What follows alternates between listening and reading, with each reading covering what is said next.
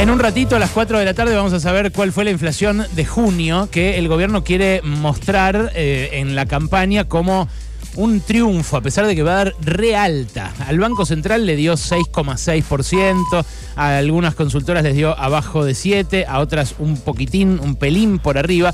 En cualquier caso, a todos les da menos que el 7,8 que marcó en mayo y eso es menos que el 8,4 que marcó en abril. Entonces el gobierno va a mostrar esa escalerita hacia abajo. Ahora es una escalerita hacia abajo en niveles altísimos, en los cuales eh, la inflación interanual en todos los casos está arriba del 100%. O sea, las cosas valen más del doble en pesos de lo que valían hace un año. Y eso es una cagada irremontable para cualquier campaña. Bueno, la semana pasada estuvimos hablando de la inflación y sus motivos, porque en general la ortodoxia asocia la inflación solamente a la emisión de pesos. Eh, y es cierto que ahora el gobierno está teniendo que emitir muchos pesos porque no tiene otra forma de financiarse con el yunque del Fondo Monetario encima. Ahora, la consultora analítica, que está lejos de ser eh, kirchnerista u oficialista, de hecho, el que la dirige es Ricardo Delgado, que fue funcionario de Rogelio Frigerio en la gestión de Macri. Eh, la consultora analítica sacó un informe eh, que remite a lo que está investigando el Fondo Monetario y la Comisión Europea sobre el rol de los márgenes de ganancia en la inflación. Y lo que dice Analítica es que la distancia entre el precio de salida de fábrica y el precio de góndola, o sea, el precio que pagamos nosotros, se está ensanchando y que eso alimenta la inflación por aumento de los márgenes. Esta discusión que llegó hasta el eh, Fondo Monetario, porque el, Fondo Monetario señaló, por ejemplo, que en Europa el 45% del aumento de precios de, eh, desde principios de 2022 hasta ahora está explicado por el aumento de los márgenes empresariales. Bueno, eh, acá también pasa analítica en este informe lo que encuentra es que eh, hay un rol muy importante de, eh, la, de la ganancia empresarial, del aumento de esos márgenes, en la explicación de la inflación de este último tiempo. ¿Qué habría pasado si los márgenes de comercialización se mantenían en los niveles previos a la pandemia, en los niveles eh, pre-cuarentena y pre-pandemia? Bueno, la inflación habría sido mucho menor.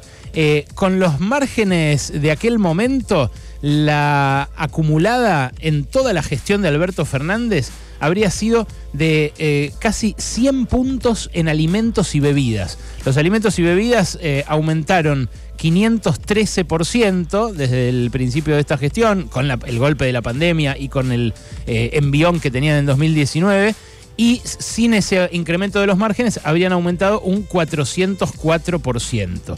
Lo que eh, dicen eh, en analítica es que la eh, contribución de los márgenes entre enero de 2020 y mayo de 2023 fue del 21% en alimentos y bebidas, del 28,1% en prendas de vestir y calzado y del 10,4% en equipamiento y mantenimiento del hogar.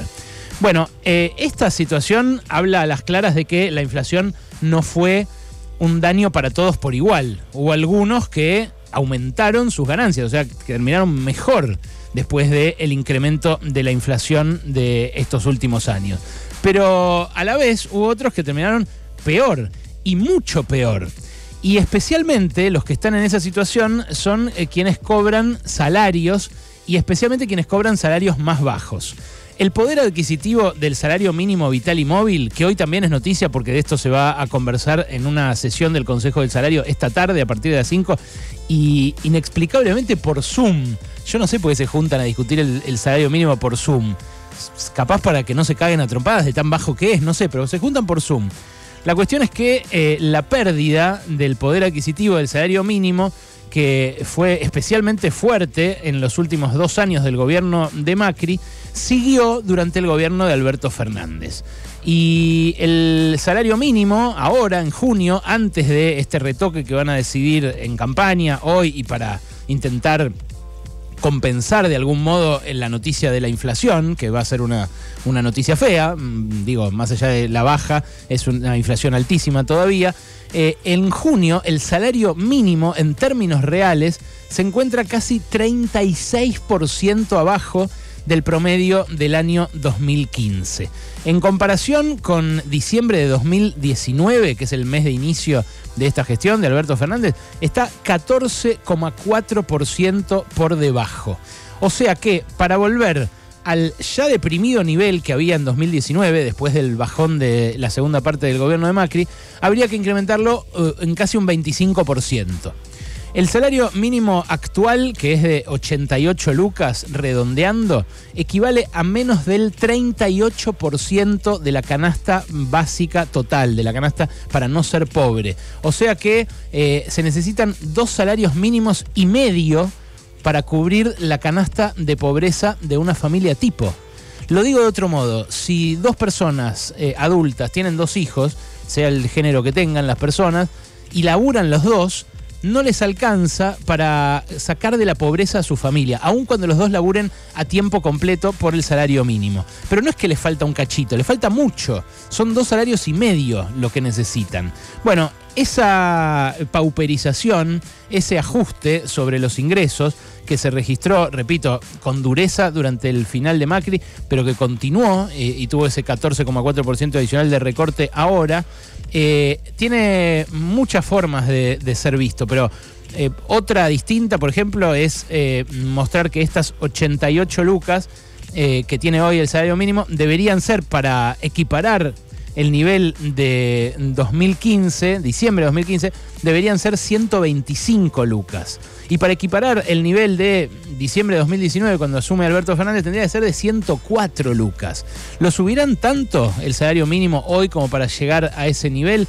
La verdad que lo dudo. Eh, y lo dudo incluso aún eh, cuando estamos en plena campaña electoral. ¿Por qué lo dudo? Bueno, porque el gobierno tiene atado al salario mínimo la prestación eh, social de quienes perciben un plan, un programa Potenciar Trabajo, por ejemplo. Ellos cobran la mitad de un salario mínimo. Y por eso el que más empuja para que no aumente el salario mínimo en el Consejo de Salario es el propio gobierno. No es que están los patrones, eh, la parte privada que está sentada a esa mesa, eh, empujando demasiado para abajo ese umbral, porque los patrones pagan más en general, por convenio colectivo o porque si no, no consiguen empleados directamente.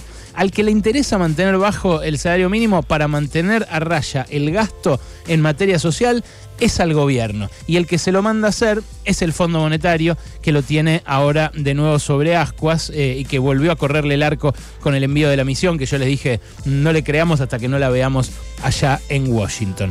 Hay ganadores y perdedores de este ritmo inflacionario y por ahora los ganadores y los perdedores siguen siendo los mismos. Cosas. Cosas. Hasta las 16 con Alejandro Berkovich.